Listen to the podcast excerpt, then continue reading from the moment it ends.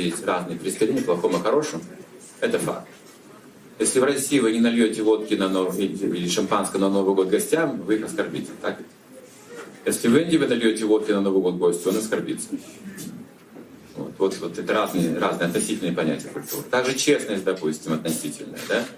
Как быть честным человеком? Вор тоже честно делит между собой награбленное. Честные воры, не так ли? То есть как же вот эта относительность? Поэтому человек должен знать абсолютную истину должен получить знания вот, вот буквально с момента его образования, с пятилетнего уже возраста. И ведические э, мантры гласят «Ишавайся и дам сарвам». Первое, что нужно знать человеку, вступая вот на, на путь человеческого развития. Все принадлежит Богу. Вот это а, честность, абсолютная честность. Вот это прежде, что мы должны все знать. Все принадлежит Богу. Недавно этим летом встречался с космонавтом российским на, на фестивале на одном. Это Александр Ильич Лазуткин. Вот, и мы с ним пообщались, он рассказал свой опыт на орбите полугодичного. И что он сказал, что изменился его характер после полета, изменились его качества представления о мире, потому что Земля-то одна, нет границ. Мы-то все живем в одной среде, оказывается, и мы живем в космосе, оказывается, еще он что там вот это осознал. И он стал, говорит, добрее после этого этот человек. То есть он просто с другой точки зрения, видите, более абсолютно, более, более общо посмотрел, целиком все увидел, видите, у него все изменилось внутри. Севастьянов наш, тот из первых космонавтов, он был просто поражен эмоционально до глубину души, когда вернулся с орбиты, он говорил, захлеб, это было по телевидению, он говорил, вы знаете, вы знаете, вы знаете, что там увидел? Там нет границ на Земле. Представьте, политические границы, говорит, нет, одна земля, мы все братья. Он пытался вот донести простую вещь, все смотрели на него, как будто он, он сумасшедший какой-то.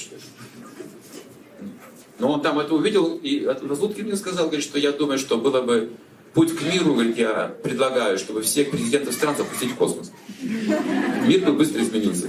Вот просто вот осознать, да, что все принадлежит Богу, что Земля одна, воздух один, солнце одно, делить нечего.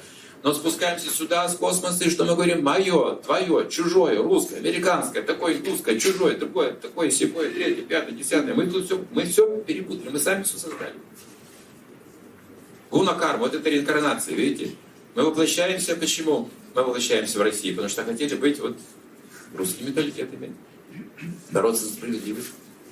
Главное для русских бороться за справедливость. Даже если я не знаю, что это такое, все равно. В процессе там будет ясно. Мы революционеры по духу вообще.